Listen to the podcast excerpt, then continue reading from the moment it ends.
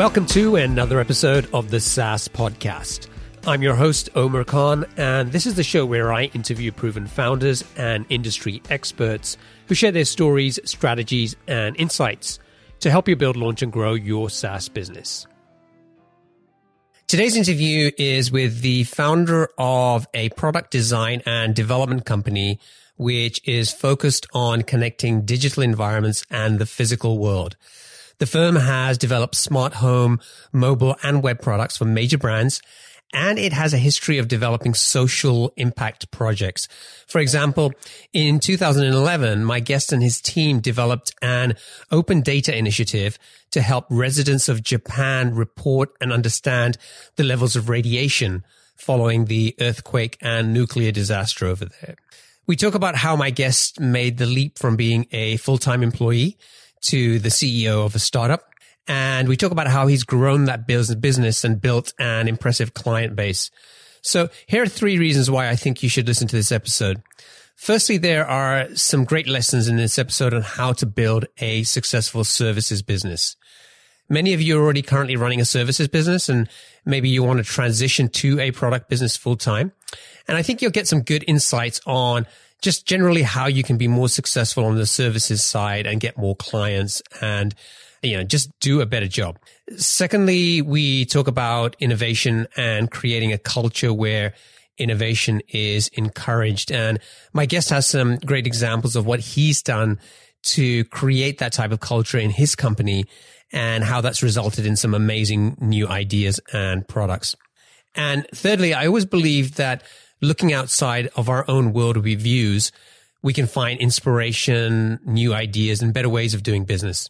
So although this isn't a conversation about SaaS or a software product, I think it may give you some great out of the box thinking that you can take and apply to your own SaaS or software business. Is your team struggling with spreadsheets that can't keep up with your workflows? It's time to switch to Jotform Tables. Jotform Tables is an all in one workspace that lets you collect, organize, and manage data seamlessly. Not only can you create online forms to gather data directly in Jotform Tables, but it also serves as a powerful tool to manage and analyze the data collected from your existing Jotform forms. You can also import spreadsheets or enter information manually, and all your data is stored securely in one place. Jotform Tables makes collaboration a breeze. You can share your tables with a single click and work with your team in real time. Say goodbye to version control issues and hello to efficient teamwork. Get started with Jotform tables for free today at saasclub.io slash jotform. That's saasclub.io slash jotform.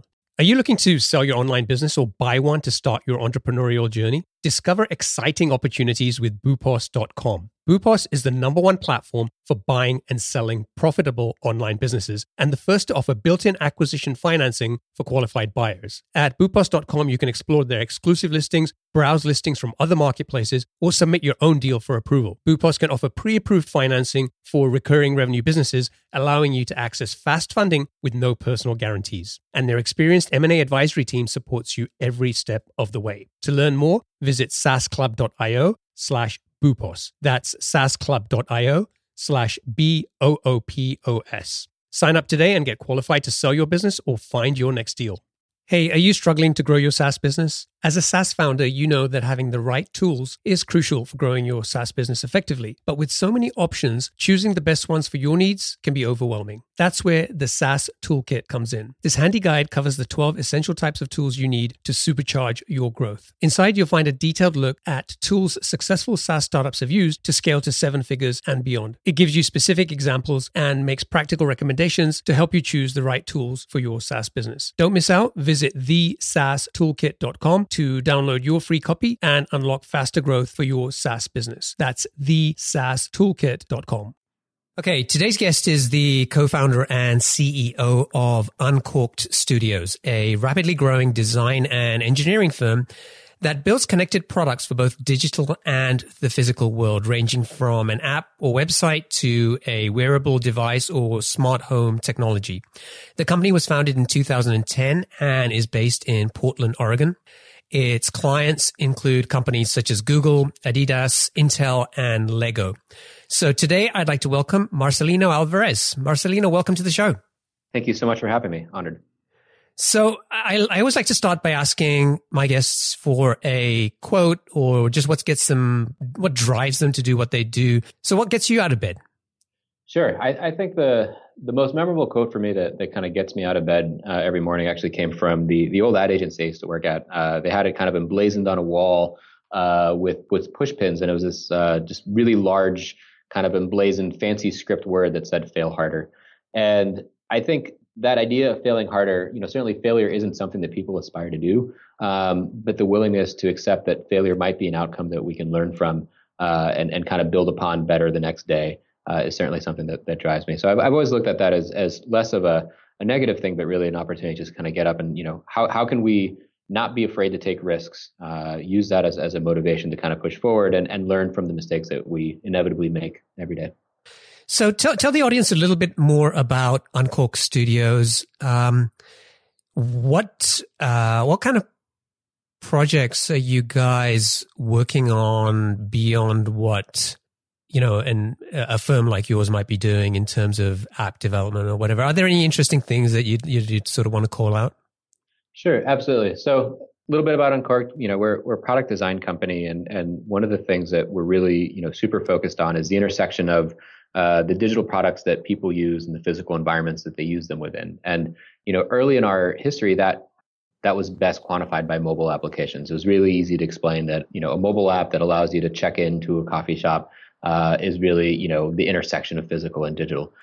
Over the last few years, we've really moved into the the hardware and connected device space and have really kind of built uh, you know a variety of products in that space whether it's uh, you know helping r&d teams understand kind of the role of, of the smart kitchen or the connected home or helping you know aging populations understand how technology can make their life easier or building uh, you know technology products to kind of document the experiences of um, you know Arab populations in, in, the Middle East through the lens of, of, of Arab photographers. I mean, there's the thing that I love the most about Uncorked is that there's very little connective thread in the types of, of products that we build, uh, but that we have a passion for building things that have a purpose uh, and for uh, really putting our expertise and, and, and knowledge into you know designing solutions, whether they be you know visual or brand design or, or technical and, and, and system design uh, to solve to solve real world problems. What were you doing before you started Uncorked? So I used to work for an advertising agency uh, here in Portland called Wieden and Kennedy, a tremendous agency, most well known for their work with with Nike and Old Spice and and Coca Cola over the years. And uh, my my role over there was executive interactive producer, and I was uh, you know tasked with you know building a production team, but also bringing in uh, the the knowledge and expertise of of digital work in house, and uh, was always interested in in the role that that software and digital products could play in helping to communicate a brand story. Uh, that culminated for me in, in, a, in, a, project that I worked on in, in 2009 in conjunction with with Nike and the Livestrong Foundation called the Nike Chalkbot. And that was a, a product that we built for the 2009 tour, uh, which uh, you might remember was was Lance Armstrong's return to cycling. And uh, we wanted to create a mechanism for for fans of cycling and, and people in the U.S uh, who were inspired by the Livestrong brand to communicate you know, messages of hope and inspiration for those who uh, had survived cancer or in honor of those who had passed on the Tour de France. And so we literally built uh, a street printing machine uh, called the Chalkbot. Uh, that built on the history of, of people kind of writing messages of, of hope uh, for the cyclists in chalk. well, we mechanized that and we built this large street printer that we pretty much graffitied the entire French countryside uh, in 2009. And, and I remember be, being out there uh, on the tour uh, in 2009 and realizing that, you know, this was the first thing I'd ever worked on that I didn't have to explain the technology uh, to my parents or to someone who's, who uh, may, may not have known how it was built. It was immediately uh, relatable. It was, you know, the most human piece of inhuman technology that I think I'd ever worked on. And you know, it really put this idea forward that, you know, uh, sometimes the, the product that we build can have a purpose that's way bigger than, than that which we intended to do. And, and I remember coming back from that and, and realizing, A, that's the coolest thing I will ever do in advertising. Uh, and B, I need to leave right now on a high note and, and really kind of focus on this, you know, go, leave, leave, leave, you know, leave all your head. But I was really interested in, in what the role of an R&D department or an R&D agency could be to help build you know, technologies on timelines that are realistic to clients. And so the initial kind of genesis of this was like, well, how, you know, clients never have more than eight weeks to build a thing. How can we have just a repertoire of technology that, you know, when a client comes to us and says, hey, can you build this in, in eight weeks? The answer is like, no, but we have this. Uh, and this maybe gets us 60% of the way there, helps us, you know, kind of illustrate uh, what's possible. And, and, and I think that was a, you know, a pretty naive way to look at technology, but I, I think it was at the same time an inspiration for a lot of the way that we approach work, which is to say, let's let's let's try to achieve as much as possible using a combination of things that we know exist, things that we have expertise in, and and really you know get comfortable with you know looks like feels like prototypes to help communicate the vision of a product, while in parallel uh, really doing research on, you know, who is this for? Why would anyone use this piece of tech? You know, what what are the underlying, you know, kind of principles or, or go-to-market strategies for for any piece of tech that we build, whether it's for a startup or, or a large brand. So that was kind of the the genesis of of, of. Uh, was was really this idea of, of connecting physical and, and digital worlds. Okay, so you worked on this this important and memorable project. You came back. You decided that you wanted to kind of go and do your own thing. A lot of people have been there. A lot of people have those ideas and then they do nothing. Um, so, but, but you did. So what, what happened next? How did you go about launching this business? Sure. So I, I remember, you know, the, the, the moment where I was like, I need to do this thing. And at the time, uh, Wieden uh, had just launched PIE, the Portland Incubator Experiment, which is is now an incubator, but at the time was was really just a desk share, and it was conveniently located on the first floor of Wieden's offices. And so I thought, you know, maybe, maybe a way of kind of half quitting my job uh, would be to say, hey, I quit, but I want to go downstairs to this really cool thing that you guys are incubating down here. And so I talked to Renny Gleeson and, and Rick Turoczy, two two of the the principal architects of PIE, and said, hey, I would like to build a company that you know builds products at the intersection of physical and digital worlds uh, downstairs here, and and and I want to quit my job you know, I think in typical Wieden fashion, uh, not only did they, you know, were they amenable to it, they said, hey, here's here's a project. Uh, can you build a, an interactive installation for the uh, Winter Olympics in Vancouver? And oh, by the way, you've got you know you've got eight weeks, which which is a great way to, to start, and, and also just to kind of you know it was it was our seed funding for sure. Okay, so it, was that the first project that you worked on? That was that was the first project that we worked on. You know, admittedly, the the the precursor to I guess there's a, there's a there's a precursor to this in that between Wieden and Uncorked, uh, we tried the business model under kind of a different name with some partners, and we learned quite a bit from from from that. Uh, and happy to kind of kind of share share insights from that. But yes, it was basically the first project post Wieden. Uh, we worked on a few things uh, over the the subsequent nine months. Uh, we had a, we had a brilliant crash in the middle of that. Uh, and then from the ashes of that crash, uh, Uncorked was was truly born. Yeah, let's let's talk about the your kind of your first attempt at the business. What, yeah. what was that, and and uh, uh, how did you find these partners or co-founders? Sure. So uh, the first version of this was actually a company called Gorlochs, uh, G O R L O C H S, and you know, the idea was kind of this like spunky group of, of design and technologists, you know, again, building physical products in the digital world. And, and, you know, at the time I had, you know, two partners who, who, you know, still had day jobs and it was myself and an engineer who, who were focused full time on the business. And, you know, in addition to, to doing the client work, we were working on a, you know, mobile application that was kind of a hybrid between, uh, you know, Foursquare, uh, Facebook, uh, and, uh, and Twitter that you know put like pins on a map and, and photos uh, you know appended to Foursquare and it you know predated Instagram by a few months. And I remember getting an email from Dennis Crowley once and thinking wow we've made it. This is the coolest thing ever. And then we we we crashed you know we crashed gloriously uh, because we all didn't have the same stakes in the game. And and while we had you know set up the the company for for everything to be equal um, we had we had just you know a different view of, of, of where things were going. For those that had a day job, this was a side project, and and for those of us that this was the the day job, uh, it was really difficult to look you know at decisions that were clearly being made from you know the purview of, of a side project uh, objectively, and that and that led.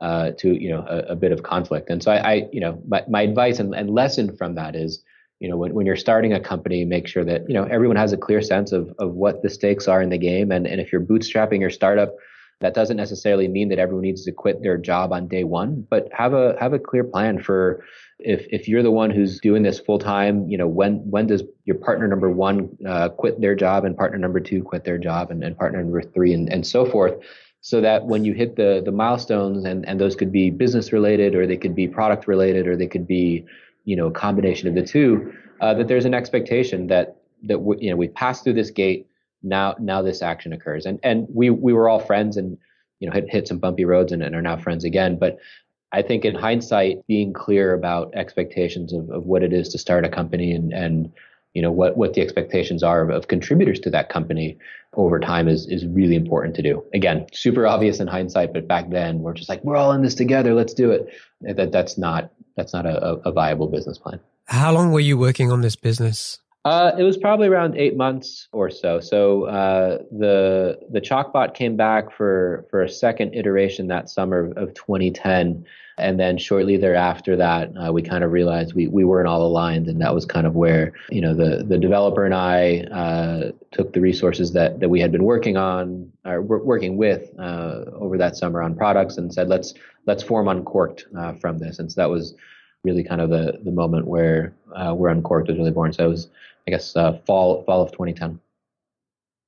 Okay, so when you started Cork, who was with you? Titles have since changed because people have kind of grown up. But uh, our chief operating officer John Furukawa, our chief creative officer David Ewald, uh, and we had uh, two other uh, engineers that were part of the, the original kind of founding uh, founding five. that that was kind of the, the genesis of it, and and John and David are still with us, and we've kind of built built a team around that over the years. Okay, so you've got you you guys have got this business up and running. You get to work on this um, this this interactive experience for the Olympics. Mm-hmm. Was that the main thing that you most of your time was spent on, or was a lot of it also spent on trying to figure? I mean, was that kind of keeping the business going, or did you have to spend a lot of time in parallel trying to figure out how to get more clients? I think we had to spend a, a lot of time uh, figuring out how to get more clients. And and one of the things that that really benefited us, especially in that you know I would say first two two years or so, was was working with you know contacts within the ad agency business that we had worked with you know previously to help establish connections, build relationships, and and really you know kind of increase awareness of, of what we were doing. And and one of the companies that was really instrumental uh, from a, a, partnership standpoint uh, is a company called Ara, uh, run by a good friend of mine, James O'Brien. Uh, and and their business business model is really great. I mean, James is a people person, and, and he has looked for you know talent and and, and companies that uh, are doing interesting things in, in the digital space, and you know finds really strategic and well tuned ways to connect those companies with brands and ad agencies that are looking for for talent that that's capable of, of building you know the most far flung ideas. Uh, and in 2000, well, I guess it would have been 2011, you know, that meant bringing to us a, a project that uh, was unfortunately killed, but it was a project that we worked on for three months and we ramped up our company, which at the time was, you know, five people, uh, to 23 for an entire summer on, on the, the, I think it was a, it was a product that probably tasked every freelancer available in Portland that summer uh, to work on this. It was for a good cause. It was a brand that was behind it. It was for, you know, a, a big event. Uh, and at the last moment, you know, a, a CMO and a CEO uh, that was basically, you know, at the the company that our, you know, our agency client had hired, kind of pulled the plug on it for reasons not at all related to our, our product. And it was a tremendous, tremendous letdown. But many of those people that freelanced with us in the, in the summer of 2011 uh, are now part of Uncorked Studios, either either as colleagues of ours or, or as partners in, in the business. And it was a tremendous, tremendous learning experience. Again, you know, at, at five people, we could have never imagined what being 23 looked like. Uh, and now that we're well, well past that number, you know, we, we, we can look back at that preview and, and, and kind of chuckle a little bit, um, but also kind of, uh, you know, take pride in, in the relationships that we built and, and how we handled, you know, something that was very, very large, uh, you know, crashing very, very quickly in, in a way that I think, you know, built up our brand as, as a company that, you know, takes care of its people and, and, and those that contribute to our work. So you made an interesting point about uh, tapping into your network to to help you find clients and to grow the business. And not everybody is good at doing that or feels comfortable doing that.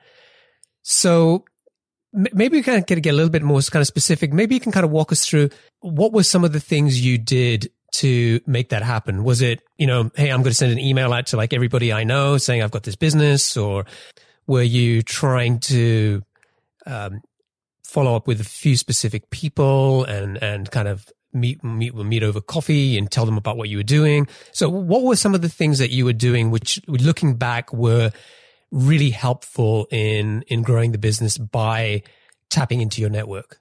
Sure, absolutely, uh, and and there were certainly a few, and I think there there are things that anybody can do, whether whether you're an introvert and and don't enjoy, you know, necessarily going to like networking events, or uh, if you're an extrovert and that's the thing you enjoy doing the most. I think I think it's really about balancing, uh, you know, ver- various uh, types of things. So, you know, I think from my perspective, one of the things that I always tell people is I love grabbing coffees. Uh, and so I will grab a coffee with anyone that wants to meet up. And so if anyone you know reaches out to me either at an event uh, or thinks say I'd love to grab a coffee and, and, and poke your brain about something, um, I'll set it up and we'll grab a coffee and we'll learn it. And you know whether that is someone that I can help immediately by you know offering them a job or connecting them with a client, uh, or maybe it's someone that I can you know make an introduction to that that helps them out you know some point in time. You know I, I don't think you're ever too big to be able to grab a coffee with someone. So I think that's that's the simplest act that you can do um, just to meet people, understand you know what motivates them, what they're doing, and you know, at some point in the future, your, your paths may cross either as a colleague, a client, or, you know, a collaborator on, on a cool project. But I think there's certainly things that you can do uh, beyond that. And, and one of the things that I think we kind of got sucked into, it wasn't, you know, we weren't seeking it, um, but it was uh, working with the Portland Development Commission. Uh, and again, we were, we were probably six people at the time. We had just moved into, you know, our, our current office building. And our landlord, Brad Malson, uh, connected us with a few folks at the Portland Development Commission and said, "Hey, you should talk to these these guys at Uncorked. You know, they're doing some interesting things in the neighborhood." And you know, I think we were both shocked and and had no idea why. We're like, "Look, we're we're six people. We don't really have you know a voice. Uh, what what can we do?" And you know, the PDC, uh, for those that don't know, it's it's similar to you know uh, New York's uh, kind of Economic Development Commission, their ECDEV. I think it's EDC in New York, PDC in Portland. They're they're focused on using you know tools for economic development to build you know neighborhoods and communities and in particular you know kind of sectors whether it's an urban renewal area uh, you know such as the neighborhood that we're in or helping you know uh, recruit technology and creative companies into uh, into neighborhoods or, or you know helping to um, you know really kind of develop uh, you know retail stores or you know uh, disadvantaged communities through their startup efforts. And we got involved with them you know for one event that was you know related to our neighborhood, and that led to a second conversation, and that led to a panel conversation. And you know before you knew it, uh, you know we were involved in various PDC events, and we just met people through that. And it seems like a counterintuitive thing when you're six people and focused about you know are we going to make the next two or three payrolls to say I'm going to volunteer for a public development commission's you know goals to like renew a city. But I think it's one of the smartest things that that we did. My chief creative officer, uh, you know, taught an entire semester at the University of Oregon in Eugene, which is three hours south of here, and he would drive down every Thursday night. We have you know members of our creative department that teach at, at PSU. We have people that volunteer. Um, with with organizations, you know, they're teaching children to code or, or you know, uh, working with women in tech any one of those things, uh, which seems like, well, I shouldn't be focusing on this because I should be focusing on my business, is actually a tremendous opportunity to expand your network and meet people uh, that might be able to help out uh, someday, or that you might be able to help out someday. So it's it's really easy. It seems counterintuitive. I would highly recommend uh, volunteer, uh, get get get outside. Um, and then the other thing that we started doing a few years ago is an event called BCC parties, uh, which stands for you know blind carbon copy. It was started in New York by uh, by Allison Mooney and some of her uh, friends.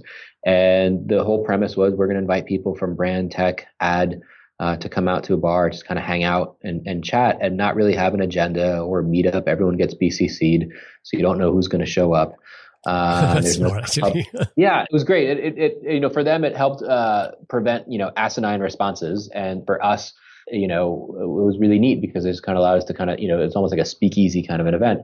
And my friend Nick Parish, uh, who uh, works for consultancy called Contagious, he's in New York. I was visiting. He's like, "Hey, you should come check this out tonight." And we went out, met Allison. I was like, "This is a great great event. It's, you know, it's nice that it's so cross disciplinary. You know, Portland needs something like this because, you know, Portland gets really siloed.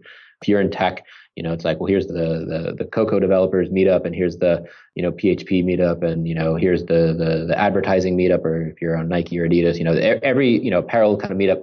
And, and very rarely do those groups come together in, in any sort of meaningful way. And, and so I asked Alice, I was like, hey, how can I bring this to Portland? And she's like, well, you should just do it. And so, you know, we helped them with the, the design of, of the website and we, we started a few years ago and, and just started adding, you know, folks to this list and inviting people to, to meet up. And, you know, it's, it's actually been really great. Uh, we have met some fascinating people that we would have otherwise never come across. We actually had a BCC event, an unofficial one actually, uh, across you know New York, Portland, and and uh, and California in Havana, Cuba, of all places. And we realized that because of BCC, you know, the four uh, four of us were, were part of this larger trip. Uh, we all got connected through this thing, and, and we you know found ourselves in Havana last year as, as part of a, a, fringe diplomatic effort uh, put together by the Aspen Institute and and the Richard Center, Richardson Center for Diplomacy. And so again, wow. There's no way that you could have you know said uh, two years ago, hey, what's the ROI on opening up a bar tab, inviting a bunch of people to hang out? And that's not the reason why you do something like that. Do it because you don't know and uh, yeah, and so Nick is now out here in Portland. Uh, he he resides with us in kind of our offices, you know, running Contagious from from our offices, and, and we run BCC maybe once a quarter now, and and uh, it's just a great way to get a, a sense of, of, of what's going on in Portland. Uh, you know, connect people uh, who might not otherwise connect, and just kind of catch up uh, with friends and colleagues that you haven't seen in a while. And again, low stakes, right? You don't have to be a, a super networker just to say, hey, I'm going to open up a bar tab and and just come hang out. So I, I wrote down three things. One was having coffees with whoever asks or whoever you're interested in, in just, you know, chatting with. Two, you talked about volunteering opportunities and, and how both you and members of your team have been doing that and continue to do that. And the BCC parties and, and, but I think none of those for me sound like, Hey, let's go and do one of these things because next week that will result in a new client. It sounds right. more like, let's do these things because they're kind of fun to do and maybe it will lead to something sometime in the future. I think that's a way safer and more realistic way to play it. I mean, I think if, if you're looking for a client next week, you, you're you're going to choose the wrong client for the wrong reasons. Um, I think the the best type of business development is is building those relationships, and and I get that in, in the early going, and and this is maybe a mitigating factor towards growth or uncontrollable growth or, or unresponsible growth early on is you shouldn't be able to grow faster than you're able to you know land business a, a few a few months away. Um, you know, I think if if there are needs you know shorter term than that then certainly you can you know reach reach out to colleagues and and and and say hey we're doing x y or z or like hey let's catch up it's been a while and and and find strategic things but again i think the the cycles to to close something within you know 30 days or even 45 60 days that's a way harder way to, to go around new business versus having a lot of those conversations and i think inevitably someone will say, I know someone who's looking for someone that does what you do. Let me, let me connect you with that person. And that's a way warmer intro than you pinging someone with an ask. So, you know, I, I think we've been, we've been lucky that that's the way we've been able to, to approach those things that, that, that the collective sum of the, the outreach, the community, the brand building efforts that, that we do has always led to an organic level of growth that we've been able to support you know we're not we're not a salesy kind of organization. I'm sure that you know if, if you're building something that's just trying to you know acquire users or customers then you know i think there's press related tactics and and twitter related tactics and social media related tactics that you can use to you know build awareness and and drive you know conversion on, on a website. But for the most part the the, the work that we do is is very relationship driven uh, you know as as I think as evidenced by by clients coming back for for more work or clients that you know leave one company and, and go to another and say, hey, what are you what are you guys up to these days? Would love would love to catch up. Are, are you kind of an extrovert? Do you is it natural for you to kind of go out and network and meet with new people and?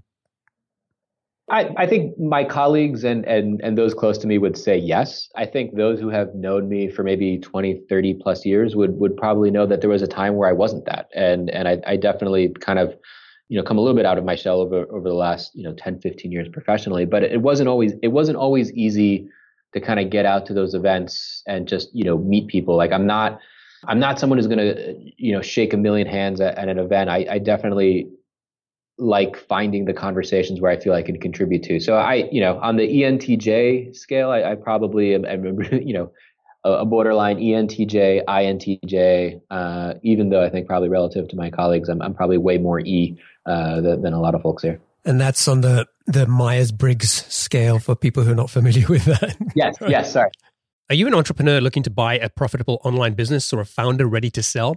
Boopos is the number one platform for buying and selling profitable online businesses. With their exclusive listings, as well as listings from other marketplaces, and the option to submit your own deal for approval, Boopos has you covered. Plus, they're the first to offer built in acquisition financing for qualified buyers of recurring revenue businesses, allowing you to access fast funding without personal guarantees. And their experienced M&A advisory team supports you every step of the way. To learn more, visit saasclub.io slash Boopos. That's saasclub.io slash B-O-O-P-O-S. Sign up today and get qualified to start your entrepreneurial journey or sell your business at the right valuation with Boopos.com. Cool.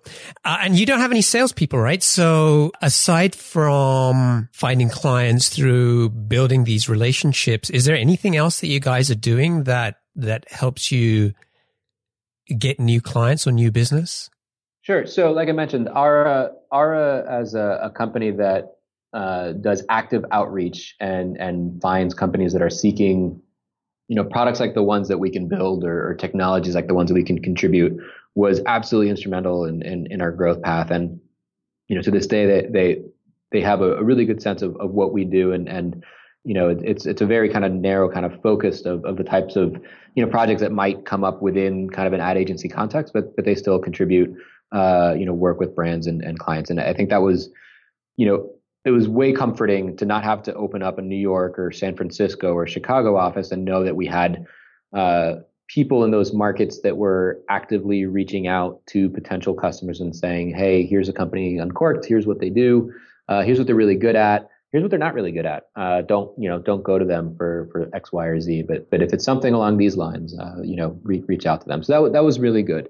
Um, but you know, outside of that, I would say you know most of our business these days is is recurring recurring customers, whether or recurring clients, whether or not they're at the same you know company now that they were a year ago, or they've moved on to a startup or to a different innovation group.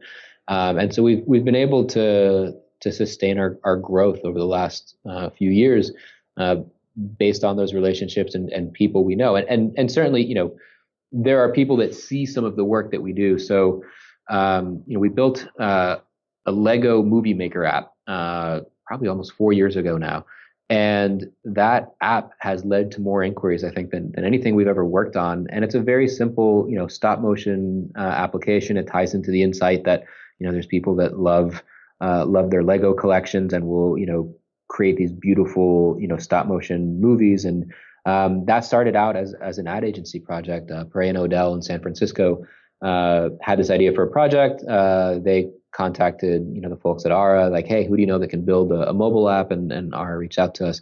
And uh, we said, yeah, absolutely. This is awesome. Uh, a, we all love Lego. Uh, B, gives us an excuse to buy Lego uh, products and, and, throw them in our office and, and pretend that we're actually working. and and yeah, we we totally get the value. This is definitely a product that we want to build. And you know, Pereira, and I think what is probably the most altruistic thing uh, I've ever seen an ad agency do. They they went on to win the Mattel business, and they said, "Hey, do you want to, you know, you've been a really great partner for this. Do you want to uh, carry on with the Lego business and continue to support this product?" And we're like, "Yeah, absolutely." And so we've worked with Lego, you know, off and on now for you know, like I said, over four years. You know, updating the product, uh, bringing it to you know iPad form, and and you know continue to make innovations based on you know the new product releases that they have and and, and whatnot and yet that led to work, you know, with Samsung's product innovation team a few years later, and and and uh, another agency in New York who was looking to build something for the March of Dimes a few years later. And you know, I think having uh, recognizable work that you can talk about uh, and share, even if it leads to something that is maybe you know more R and D or kind of uh, skunk worky in nature. Um, that's really great. So having visible work you can point to, um, or just blogging about the the technologies that you're working with um, in a way that allows you to share that you're doing something in a space that that doesn't violate an NDA. So um, you know, talking about uh, a lot of the Bluetooth LE work uh, that we've been doing um, doesn't necessarily give away what we're doing that for, uh, but lets folks know that that we're you know doing a lot of hardware work. So I think finding ways to you know contribute to community, whether that's in person uh, or writing a blog post or a tweet or, or, engaging in a conversation on on a digital community uh, about things. I mean that that has led, uh, I would say, probably to to ninety five percent of our work. So when I go into the uh, the iOS App Store and I search for Lego Movie Maker. Um, the first result that comes up is for the official Lego Movie Maker app. Is that the one that you guys built? Uh, yes. Oh man, you know my son loves that app. That's he's he's built some like his mind blowing stuff, like you know, like little scenes from Indiana Jones with just his Legos and stuff like that. So um, wow. Now, so I now I know who built it. yeah, that, was it. That's awesome. Small world. Small world. Yeah. Um, so, you know, kind of hearing the story, it sounds, apart from the bumpy ride maybe you had with, um, Gorlochs, the company yeah. you started before Uncorked, it sounds like pretty smooth sailing and the business has continued to grow and I, I believe right now you have what around 25 people working there? Uh, north of that, actually. So we're around 36, actually. You seem to grow like every. I think the last time we talked was like a month ago, and it's like. yes, uh, we've we've we've been on a growth clip the the last six months uh, for sure. Wow. So but there must have been some challenges in growing the business. There must have been some challenges in finding clients and, and meeting payroll. And so tell me about one example of a difficult time that you've faced in the last few years in, in growing the business. Sure. Uh, and, and there were certainly, you know, there were a lot of challenges. And I, I think, you know, it, it's like looking at like a, a stock ticker symbol. I think if, you know, if you zoom in, there's there's volatility, right? You know, over like a day period or like a two week period. And if you kind of zoom out, you can start start seeing sort of you know trends and and I would say that you know even though our, our, our, current trend is growth I think if, if you zoom in on any you know any one day or two week or, or two month period I mean there there's volatility in, in in in the startup world and and you know that volatility you know can certainly be you know financial based but it's it's usually just emotion based or, or, or work based or you know conversation based uh, so it's it's you know it's challenging building a company uh, and I, I, don't want I don't want to take anything uh, away from that because there have been struggles and challenges. I think you know, one of the the challenges we faced probably a couple years ago, you know, we're just making our foray into hardware uh, and and looking to build a product, and we had you know an agency you know come to us with a really you know kind of complex product uh, involved you know uh, a physical device involved a, a big event uh, big celebrity you know associated with it and, and you know kind of a compressed timeline. All, all the fodder for the kinds of things that you know seem really really challenging and and and interesting but but also you know in, incredibly risky. And and you know that project didn't turn out uh, the way the way that we had hoped um, you know we had we had some subcontractors uh, on it on you know some electrical engineering aspects that, that didn't really pan out and you know the the project uh, just it just didn't turn out the way that we did and and and you know I think that led to a couple of things I think you know one we we questioned hey is this hardware thing something that we really want to be doing. It's it's it's difficult. It's uh, it's hard, and there are sometimes things that are outside of our control. You know, uh, from a you know delivery standpoint, that that introduce challenges that might just be too much, you know, for us to take. There were secondary challenges, which was, you know, while we tried to resolve, you know, what we did deliver, that, you know, there was questions of, you know, whether or not we were going to get paid for the work that we did, or if that was going to get challenged. And third, I think it was, you know, a, a bit of a bruise to the ego, like. is is this really you know too much for us to handle and you know, I, I would say that uh, to the credit of all of my colleagues, I, I, think you know we looked at the hardware thing and said, you know what, let's let's double down on hardware, and, and it didn't come from me, uh, which which You know, I think people would have expected, you know, me to be the one like, let's double down. And I think, you know, I was definitely a little gun shy in, in, in the, the immediate moments of, of that project. And I think it was, you know, one of those moments where, where COO and our team said, look, no, we're, we're doing this. Let's, let's do it. Um, but in, in kind of that, that aftermath of, hey, you know, are we going to get paid? Are we going to make payroll? You know, we, we definitely made a few mistakes and, and the mistakes were actually, um, ones of saying, hey, let's, let's be more receptive to any you know project that comes in while we try to figure out the uncertainty of uh, of the financial situation. And so we took on you know projects that were still for you know good cause, whether it was a startup or you know something kind of small, but we were trying to fill we are trying to fill time and not really our capacity or desire to, to build upon our, our experiences. And I think you know, we ended up creating almost like two citizens of, of, clients, like those that, you know, really could afford our services and those that were just trying to, you know, hedge ourselves against the uncertainty of, of what might happen from, from this client paying. And that was an absolute mistake. I think we learned quite a few things from that. And, and one of them is, you know, if, if, if someone can't, uh, you know, pay, pay that rate that, that you're at, or, or if you're doing things at a discount or trying to cycle it in, you know, between projects, you're, you're going to create two two tiers of, of clients, and, and that's not healthy either for your staff or, or for those uh, clients that you're trying to, to work with. Uh, and secondarily, it just makes it really difficult to do good work when you're just trying to to stretch everybody a little bit too thin. So I think lessons from that is how do we you know find clients that align to not only what we're capable of doing, but really kind of the the mission of let's let's explore together, right? Let's not uh, here's a PSD file, build this. Um, th- those are projects that don't really align with us. But hey, here's a here's a question, a legitimate problem that we think exists in the world. How can we work together to find it? And that path is a meandering path, and there isn't always a finite, you know, deliverable or set of deliverables. Sometimes, you know, the pathway to that involves asking way more questions in the short term. And if you're a startup, five or ten thousand dollars to spend, like that's never going to work for you know some of these products. But if you have the ability to kind of walk with us for you know five or six months while we explore those things and, and prototype things and build things iteratively and, and understand and research you know potential audiences that ends up becoming you know a, a way more satisfying mutually aligned product and i think in the aftermath of, of that project we were way too eager just to fill in the time and not really kind of fill in kind of the, the mission driven you know kind of projects that we wanted. And so say even in the face of you know kind of of adversity and, and kind of payroll adversity or, or you're trying to you know uh, find stuff for people to do don't compromise on the values of, of the type of business that, that you want to be uh, and make sure that you know you wait for the right moment. And now that's not saying that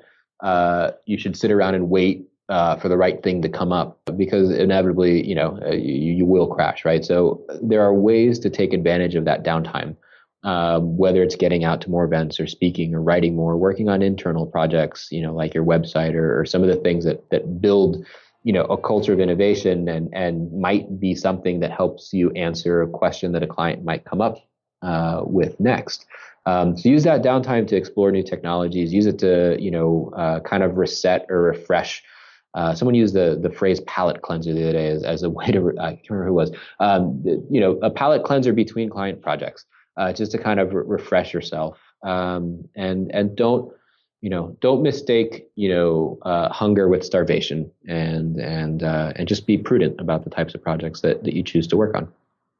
Okay, so you basically were in a situation where maybe there were some concerns about meeting payroll um, or just paying the bills or whatever whatever term we like to use, and you started to look at um, yeah. clients sort of discounting your rates for clients who normally wouldn't be the type of clients that you would work with or taking on projects which you normally wouldn't take on because they didn't kind of really meet the bar in terms of what you guys were trying to do for the type of company you were trying to build or the things that you guys were really good at or passionate about. And, you know, I can, I can understand that it can be, you know, it can be kind of a difficult situation. But sort of looking back at that, do you think it would have been that easy for you just to turn all of that business down or, or, or is that what you meant by the difference between hunger and starvation in terms of, um, you know, knowing when you really need to go out and do that versus, um, when when you shouldn't make those compromises and and you can still find ways to push through. So yeah you know i think the the difference between hunger and starvation is that there's going to be times when it, it feels like you're starving uh, for work starving for for a project or you know if, payroll isn't met everything's going to fail. And there are times when that that is legitimate you have to do it because payroll, you know, is, is coming up and you need to make sure that you've got a, a project or something lined up to keep folks busy. But I think early in that, I think it's really easy to look at kind of the, the initial kind of signs of hunger and confuse those with starvation and, and make uh, a business decision or, or a move that uh, is going to cost you more in the long run. And I think what we learned from, you know, being overzealous and taking some of those smaller, you know, kind of coach class projects is that it actually, you know, a we we ended up getting you know the right types of of projects lined up just a few weeks later. Uh, and B, those those smaller, you know, kind of projects ended up dragging on, you know, significantly longer than um, than they probably should have, and and required, you know, way more attention than something that came to us with, um, you know, kind of the, the, the type of budget or, or, the type of project that we wanted to, uh, you know, just way more account management, way more overhead costs needed to, to manage it. So, um, totally recognize that there's, there's points where you need to make business decisions, but, uh, I think, I think the big tech, takeaway is, is to not confuse that, that initial inkling of hunger with, uh, I'm going to starve if I don't have a, a, a meal. Now you talked about this vision of building this this R&D firm and continuously trying to develop new products. Um, so you're kind of not in that situation where a client comes along and you've got to try and build something from scratch in six to eight weeks. I know you do, you do things at Uncork to drive that kind of innovation continue to kind of build that culture of just just innovating and continue thinking about building better and more creative products. Can you kind of share with the audience like one example of of what you've done to to do that? Sure, absolutely. I think one of the, the most popular objects uh, in our office at this moment, uh, I think, came from uh, one, one of those kinds of insights. So we, we had a colleague of ours that had to drink more water. Uh, was was asked by his physician, "Hey, drink more water." And he got bored with uh, tap water, and so he decided to make for himself uh, a little bit of sparkling water to just kind of you know mix up uh, the, the the the water flavors in his mouth. And at the same time, we had another colleague of ours who was really interested in you know putting a kegerator uh, in the office, and those two things came together in a very unexpected way. In that one of the first tests of the the kegerator was like, well, let's just run some sparkling water through it. Uh, and voila, uh, therein was born the, the sparkling water kegerator, which at the surface seems like, well, so what? Uh, you've got a sparkling water kegerator. But the, the neat thing is is sort of the, the science and, and the passion behind this. So uh, Josh DeRico, the, the, the man behind the, the sparkling water kegerator, um, realized that the city of Portland publishes its uh, mineral water or just its regular tap water mineral contents uh, every month. And he also found someone uh, on the internet, uh, who publishes the the chemical compositions of basically every sparkling water uh, brand that you can buy in the world. And we had three taps on this kegerator. Josh figured, well, I can you know buy the mineral salt, and I've got you know this carbonation. Uh, you know, tank that I can just pump CO2 in it. I'm just going to make uh, off-brand sparkling water. And we have this kegerator that, you know, features, you know, Topo Chico from Mexico, a Clastorna from somewhere else. And, and, you know, he has batches and batches and batches of sparkling water. And it's one of those things that we never intended to be you know, kind of a, a, cultural icon. But the minute any one of those taps uh, goes dry, uh, you'll hear about it on, on Slack. Hey, what, what what's up with the sparkling water? Um, and and people come in and and you know they've seen the blog post about it and they ask about it, and it's become a recruiting tool for colleagues. It's become uh, something we talk about with clients, and, and certainly you know we we actually do get paid to do work. But um, here's here's this example of of this thing that was just you know inspired by you know one person's need or, or passion to you know test something out that uh, has allowed us to kind of showcase that you know we we have a culture of creativity that where people are kind of experimenting uh, with with technologies and things. And and you know while I certainly don't see us going into the, the sparkling water business anytime soon, I think you know, the, the fact that people will, will come in and work on projects like that uh, for themselves using the tools and, and, and things that we have in the office on weekends, I think is is a tribute to to the culture that, that we've built where, you know, if you are in between client projects and you're looking for something to do, like, hey, you know, take take a new technology for a spin, see uh, if you can, you know, uh, learn how to use the 3D printer and and and you know solder, uh, you know, some components to you know build like a smart little you know, kind of device that, you know, ends up gonging the entire, you know, office with a mechanical, you know, kind of arm anytime someone writes the word, you know, gong on, on, on a particular channel in Slack. Um, or, you know, take a, take a look at some of the, you know, the, blue, the, the BLE chips that are out there and, and see if we can build a, tool that lets us understand signal strength so that if we, you know, get asked about, you know, uh, the Texas Instruments versus the Nordic, uh, you know, Bluetooth, uh, at least we can, we can talk, you know, more intelligently about what, what's out there. So, um, those kinds of experiments, again, you know, it, it's not being driven from on high. People just uh, are passionate about them. You know, we've got one colleague of ours who uh, has been mapping, you know, every run or every bike trip that he took all of last year, just so that he can, you know, express his his CSS and and kind of HTML skills. And again, total side project uh, but he's sharing, you know, the results of, of his work with with colleagues to get input from the design team or from you know uh, other folks who are active, uh, and it just becomes a way to kind of collaborate and and and and work together to uh, to just expand our skill sets beyond just you know what what a client is asking us to do, and uh, you know because we we you know are routinely involved in, in building technologies for health or fitness or wearable or just you know visualizing data. That's the kind of insight that you know could help us uh, you know, land the project sometime in the near future. And, and, you know, I think the fact that people are passionate about those things and the fact that people are willing to share uh, uh, those projects and those experiences, you know, uh, with their colleagues is, is, is something that we're very, very proud of. Yeah, I love it. Love it. All right. It's uh, time for our lightning round. Uh, I'm sure. going to ask you a series of questions and just like you to answer them as quickly as you can. Okay. You ready? Okay.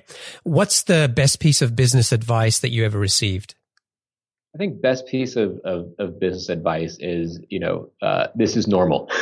we've we've all gone through something similar to this. And, and uh, Josh Reich from from Simple is is is the one who uh, you know became a mentor to me a, a, few years ago and has has advised in in a lot of the kind of the you know seeming growth pains uh, that we encountered and and just you know it's normal. We've all been there. Uh, I think it just allows us to put ourselves in the context that we're not encountering something new for the first time. What book would you recommend to our audience and why? Uh, I think a book that we've found really useful as of late uh, is a book called Gamestorming, and we use it a lot to facilitate, uh, you know, kind of discovery processes with clients to quickly align on understanding, you know, anything from who is the the user or intended audience type to, you know, how do we prioritize features in kind of a meaningful and construct constructive way, and, and how do we just you know break through the monotony of of just a, a, kickoff meeting to really you know get people engaged and active. And it's it's a really easy read. You don't have to read it all at once. You can just kind of go through and see that there's you know series of opening exercises series of kind of continuing exercises and then kind of tools to kind of get closure and, and alignment. And uh, really phenomenal book. Uh, you know certainly targeted towards uh, you know, companies that are either on the product side or even services based company that kind of con- consult with with product companies. But a really great set of tools for anybody who needs to take divergent opinions uh, quickly align in kind of a fun way and, and, and use it uh, to kind of gain insight and and and unblock uh, you know uh, innovation or, or just what should I do next. What's one attribute or characteristic in your mind of a successful entrepreneur? Resilience. Uh, you have to be able to to get back up uh, if you get knocked down, or you know if today is really really bad, you need to wake up tomorrow and, and look at it look at it fresh. What's your favorite personal productivity tool or habit? Uh, productivity tool right now is Google Keep. Uh, I really like how simple of of, uh, of, a of a tool it is. It's you know a simple to do list uh, kind of tool slash sticky tool, and it syncs really really nicely across my work computer, my Chromebook, and my iPhone. What's uh, a new business idea or a crazy idea that you have in your head you'd love to pursue if you had the extra time? Oh, that's a good one. Um, well, there, there, all right. There's two. Uh, we, have been working on a on a smart wine cellar uh, product uh, for some time called Somly, and, and we're getting really, really close to actually uh, having a, a, demonstrable product. So that's that's probably more in the connected device space and probably too close uh, to our, our main work to count as a real answer. Uh, the other one is we prototyped an idea for a variation of the game Jenga using ice cubes. And we 3 we 3D printed a mold and we poured silicone into it and it actually worked. We iterated on it a couple times, and if I had enough time, I would do a Kickstarter. I wouldn't call it Ice Jenga because I don't want to get sued by Hasbro, uh, but I would call it, you know, Ice Tower of of, of tumbling blocks or something. And uh, I just wish I had time to to do it. Uh, what's an interesting or fun fact about you that most people don't know? Um, I really enjoy underwater photography. Uh, obviously, being in Portland, I don't get a chance to do a lot of underwater photography. Uh, but it, uh, scuba diving, uh, when I was a kid, was something I, I, really enjoyed doing. I certainly don't get to do much of it these days. But um, if I could, you know, be somewhere in the Caribbean with with a with a saltwater proof camera, uh, that would be great. Um, and finally, what's one of your most important passions outside of your work? Uh, running uh, it is, you know, aside from being exercise, and, and I'll say this as a person who doesn't consider himself a runner, uh, but you know, getting out and just running and taking the time to, you know, listen to your footsteps and just think about problems or think about conversations or uh, just kind of clear your head. I think it's it's healthy uh, for your business. It's healthy for your personal life. Uh, do it with friends, do it with family. Um, but it, it's you know, without without running, I think I would probably have made infinitely more poor decisions in my life. Marcelino, it's been a pleasure. Thank you for, for joining me today and sharing your experiences and insights with our audience. You know, I love the, the culture of innovation and learning that you, you've been building with, with Uncorked, um, and, and how you've been thinking about building relationships as opposed to just going out and finding clients and and I think it really kind of shows both of those things show that you, you're taking a a much more of a long term strategic approach to to building your business and it's clearly paying off you you're continuing to grow um, and um, I, am sure the next time we talk, you'll have probably doubled the number of people working there. Um, Don't tell anyone. and uh, you know, next time I'm down in Portland, I'll, I'll, definitely have to get you to hook me up with some of that sparkling water that you guys have down there. Absolutely, would love would love to give you a, a tasting tour. Now, if folks want to find out more about Uncorked Studios, they can go to uncorkedstudios.com and I'll put a link in the show notes to that as well. And if folks want to get in touch with you, what's the best way for them to do that? Sure, absolutely. Email is the best way to get a hold of me, marcelino at uncorkedstudios.com. If you want to grab a coffee or some sparkling water, let me know. Thanks again. It's been a pleasure. Thank you so much. Really appreciate it. Cheers.